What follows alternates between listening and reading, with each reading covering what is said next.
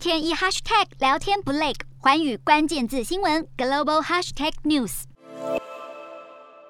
桥梁、道路、水坝、机场，还有你的家，混凝土无所不在。除了水，混凝土是地球上消耗量最大的物质。然而，混凝土的普及却是以环境成本为代价。由水泥混合物制成的混凝土占了全球百分之八的碳排量。美国水泥商正在努力减少这个产业的碳足迹。水泥制造是一个能源密集的过程。首先，从采石场收集石灰石，将其粉碎，与泥土和其他材料混合，在摄氏一千五百多度的巨型窑炉加热。要达到这个高温，需要煤炭和其他化石燃料，而石灰石在加热中会产生化学反应，释放二氧化碳。除了业者，政府也在协助推动水泥业减碳计划。纽约州议员在二零一九年提出一项法案，州政府的标案将优先使用低碳混凝土，再对业者寄出奖金回馈。纽泽西也有类似的法案，激励生产方。零排放是目标，不过目前还有段距离。先透过寻找二氧化碳含量较低的燃料来解决这些燃烧排放问题，为降降低整体产业的碳排量跨出关键的第一步。